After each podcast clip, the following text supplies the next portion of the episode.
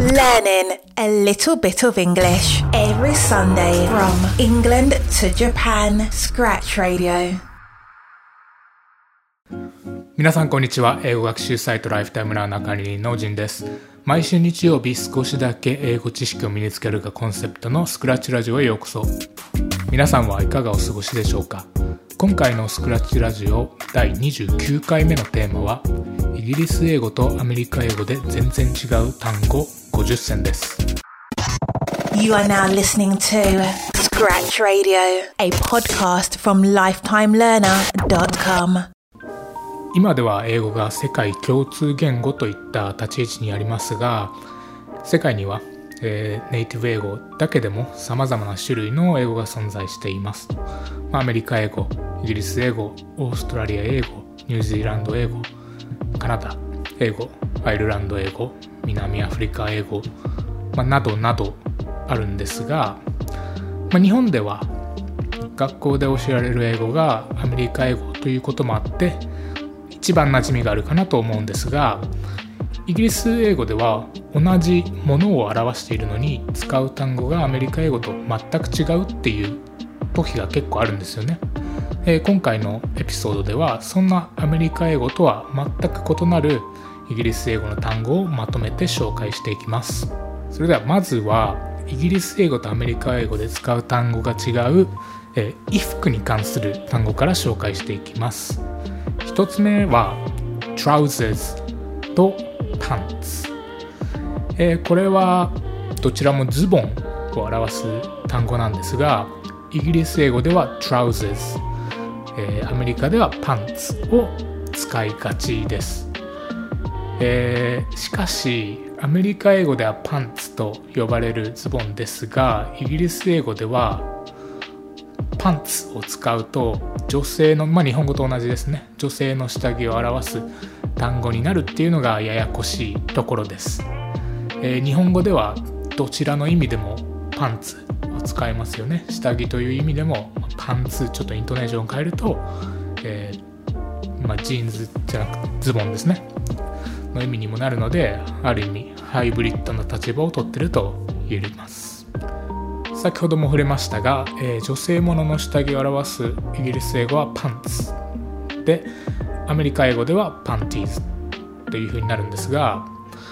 えー非常にややこしいと。で水泳着を表す単語はイギリス英語で swimming costume でアメリカ英語だと bathing s u えーと異なります。と、まあここはでも割と相互理解は可能なレベルかもしれません。次に紹介したいのは dressing gown と bathrobe dressing gown と bathrobe まあこちらはどちらもガウンを意味する言葉なんですが、まあ、ガウンとバスローブ両方で理解できる日本語を話す。私たちにとっては問題ないかなというところですよね。ただイギリス英語だと dressing gown でアメリカ英語だと bathrobe というふうになります。で次が一番日本語話者にとっては、えーややこしいところかもしれません。えセーターを表す時にイギリス英語ではジャンパーを使うんですね。でジャンパーって日本語で言ったら上着みたいな感じじゃないですか。ただイギリス英語ではジャンパーはもうセーターという意味しか表さないんですね。でアメリカ英語では、えー日本語と同じようにスウェッターえー個人的には日本語話者がイギリス英語で一番困る単語、えーナンバーワンかなと思っています。次がですね trainers と sneakers、えースニーカーを意味するんですが、まあ、服系だとイギリス英語が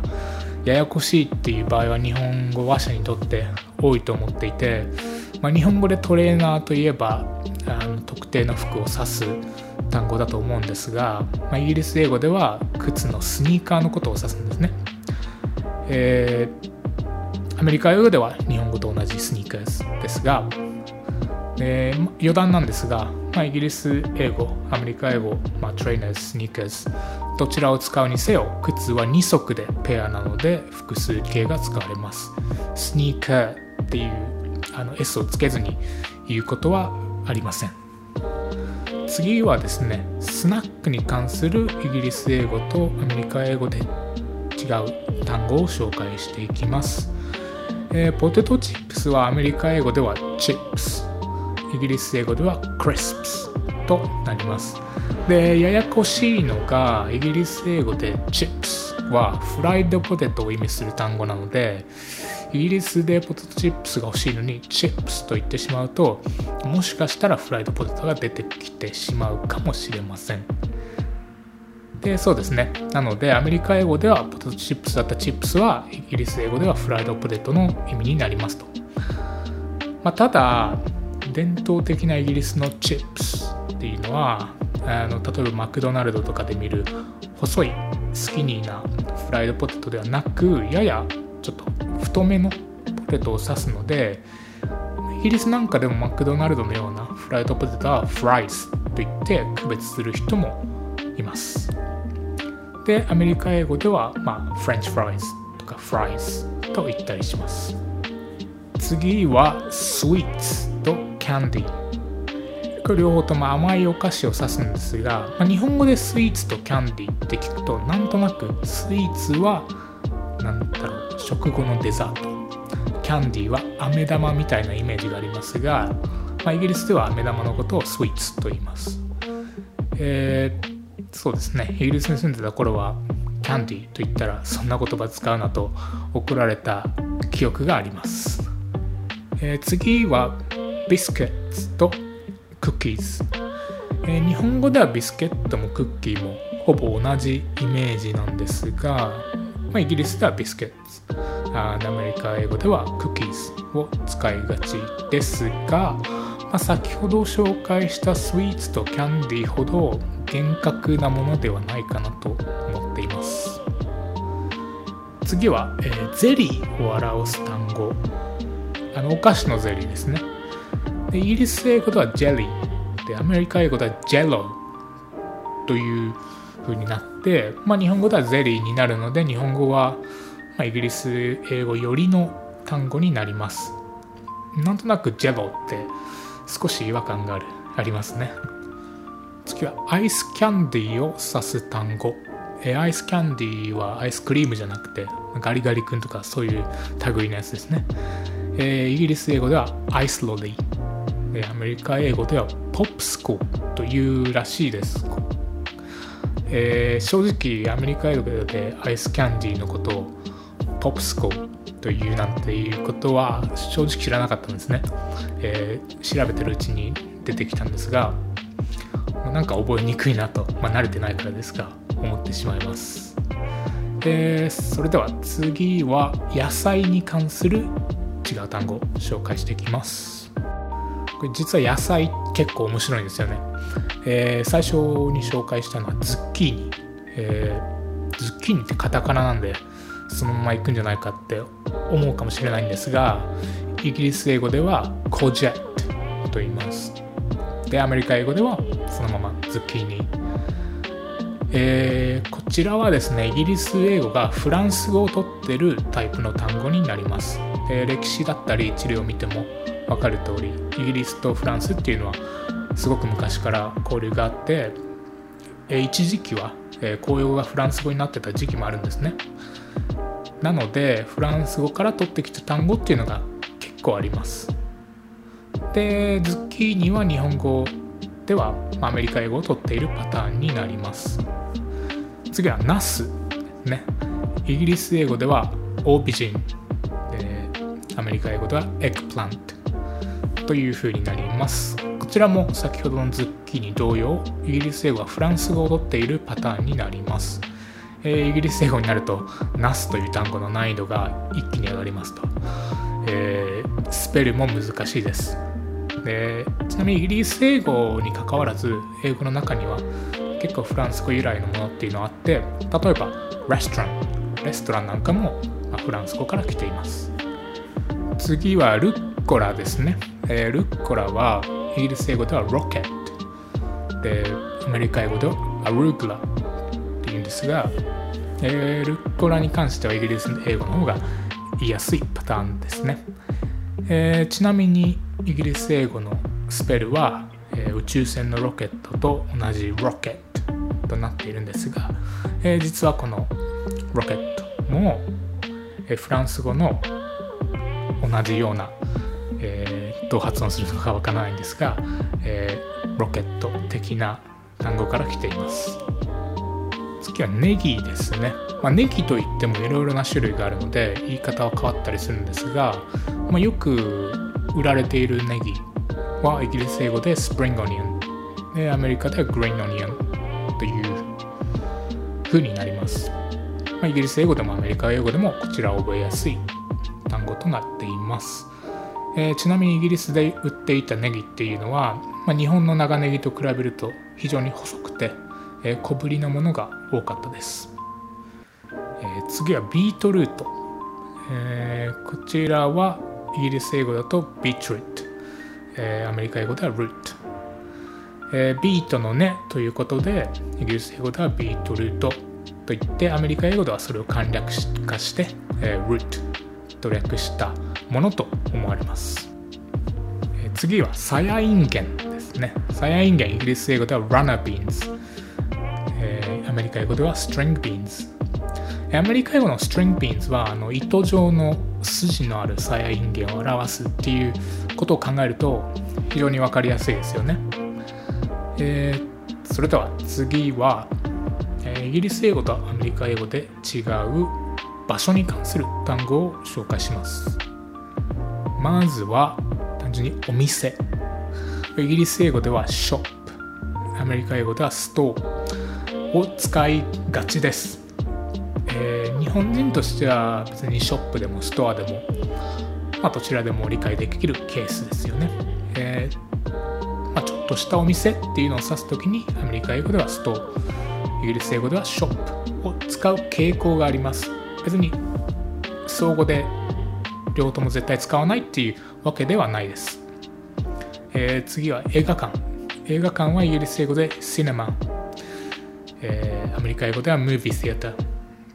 シネマというイギリス英語の方が若干分かりやすい、えー、かと思います、えー、ちなみに theater だけの場合は劇場を指しますちなみに theater っていう単語はイギリス英語だとスペルが変わりますこれ音声だと結構説明づらいんですしづらいんですが、えー、アメリカ英語の場合 theater は theater となりますが、イギリス映画だと theatre という風になります。実はこういう風に変化する単語っていうのは他にもあって、例えばセンターとかファイバーとかリターとかキロミターとか、まあ、そういうのも、えー、最後の ER が RE に変わります、えー、日本語ではリッターのことをリットルとかメーターのことをメートルっていうふうに言うんですがもしかしたらイギリス英語の影響なのかなとふと思いました。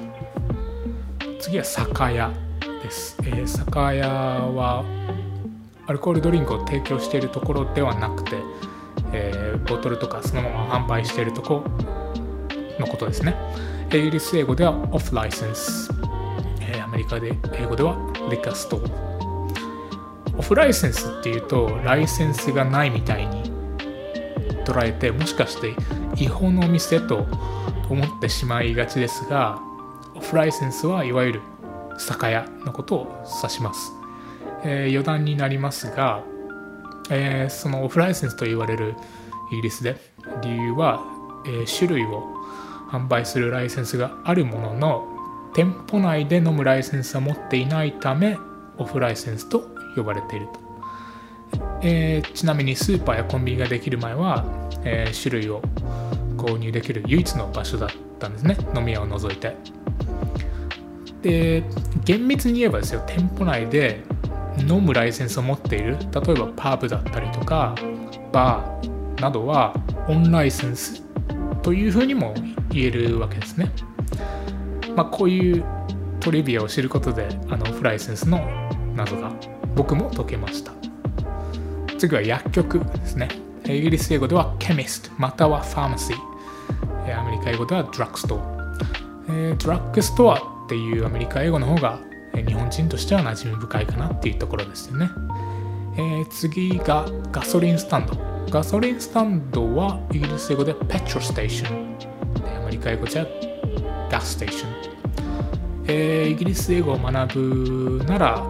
えー、絶対に覚えておきたい単語の一つかなと思っていて、え、ガソリンを表す際、え燃料ですね。燃料を表したい時にイギリス英語では petrol アメリカ英語では gas を使うんですが、まあ、こちらに関してはイギリスで燃料のことをガスっていうことはあんまりないんですね。えほぼ独占的にイギリスではペトロとなっています。次はスイーショップとキャンディストー、えー、ここまで紹介した2つの単語が合わさった感じですね、えー、甘いお菓子は、えー、アメリカ英語でキャンディイギリス英語ではスイーツ、えー、お店はアメリカ英語でストーイギリス英語ではショップまあこの2つが組み合わさった感じです。ので甘いお菓子を売っているお店となります、えー、次は、えー、乗り物に関するイギリス英語とアメリカ英語の違いを紹介します。まずはタクシーですね、えー、イギリス英語ではタクシー。アメリカ英語ではキャブ。となっていますが、まあ、ロンドンの黒タクシーをはブラックキャブと呼んだりえー、イギリスでタクシードライバーのことをキャビーと呼んだりするので正直ここに関しては境界線が曖昧なのかなと思っています。次は飛行機。飛行機はイギリス英語で aeroplane でアメリカ英語では airplane 飛行機に関しては両者ともどっちの英語でもどのみち plane で略しているので、まあ、あんまり実感することはないかなっていうところです。まあ、あくまで正式名称で呼んだらこうなるという感じです、えー、次は地下鉄ですね。地下鉄はイギリス英語ではチューブまたはアンダーグラウンド、えー、アメリカ英語ではサブワイ。まあ、イギリス英語で地下鉄のことをサブワイということは、まあ、絶対、まあ、ほぼないです、えー、イギリスでサブワイといえばあのサンドイッチ屋さんのサブワイズになります。えー、そして大型トラックはイギリス英語でロリー、えー、アメリカ英語ではトラック、まあ、ロリーとトラック。日本語ではまあ割と両方とも理解できる感じです次がオートバイイギリス英語ではモーターバイクアメリカ英語ではモートサイクル、まあ、日本語ではバイクというんですがまあ、イギリス英語でもアメリカ英語でも、まあ、オートバイのことをバイクということはありません。えー、バイクは、まあ、自転車のことを指します。で、モーターがついた、まあ、自転車ということで、まあ、モーターが両方ともついているという感じです。次は建物に関する、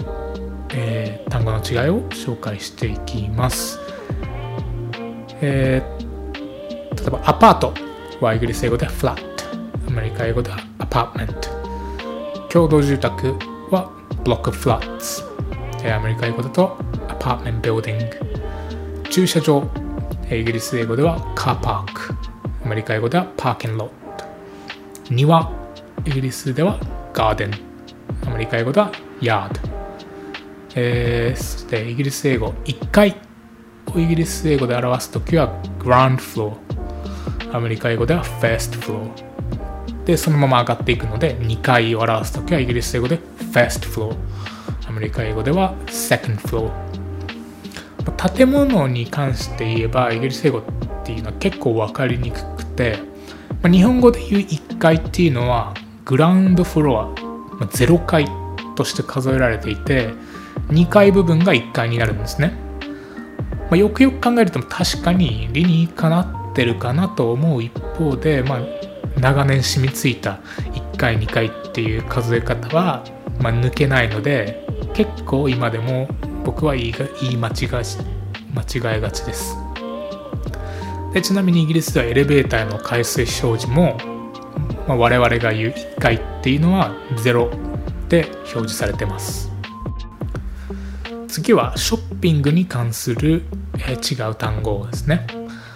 まずは日用品店。イギリス英語では food shop または grocers アメリカ英語では grocery store で八百屋さん。イギリス英語では green grocers アメリカ英語では fruit and vegetable store 魚屋かイギリス英語では fishmongers アメリカ英語では fish store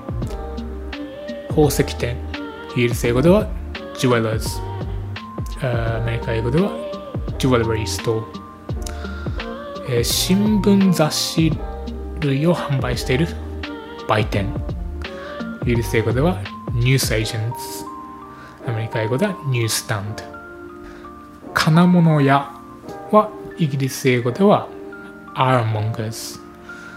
アメリカ英語では hardware store えー、ただ、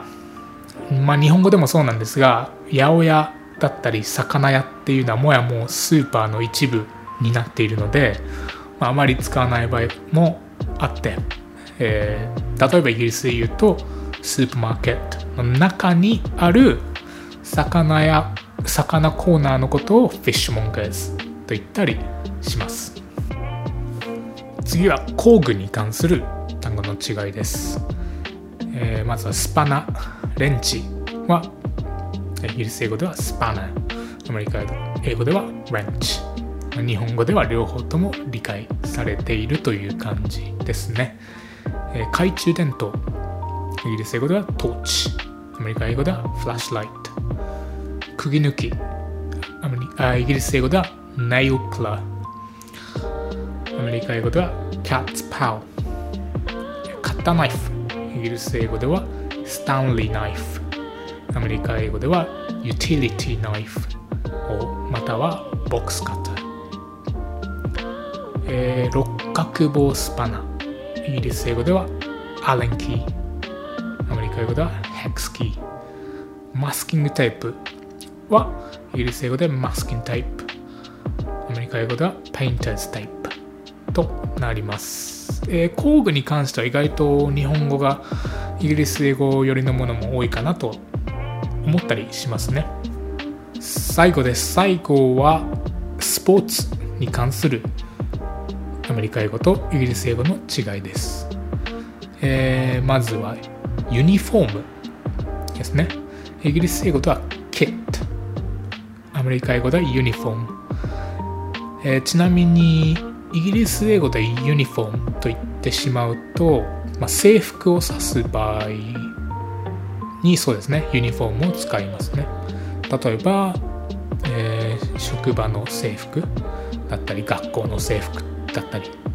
えー、なのでただスポーツのユニフォームには使わないんですよね。なぜか、えー、次は試合。イギリス英語ではマッチ。アメリカ英語ではゲーム引き分け。イギリス英語ではドロー。アメリカ英語ではタイ、えー、次はグラウンドピッチはイギリス英語ではピッチ。アメリカ英語ではフィールド。クラブチームはイギリス英語ではクラブ。アメリカ英語ではティーム、えー、次が0対0、えー、イギリス英語ではネオネオ。アメリカ英語では00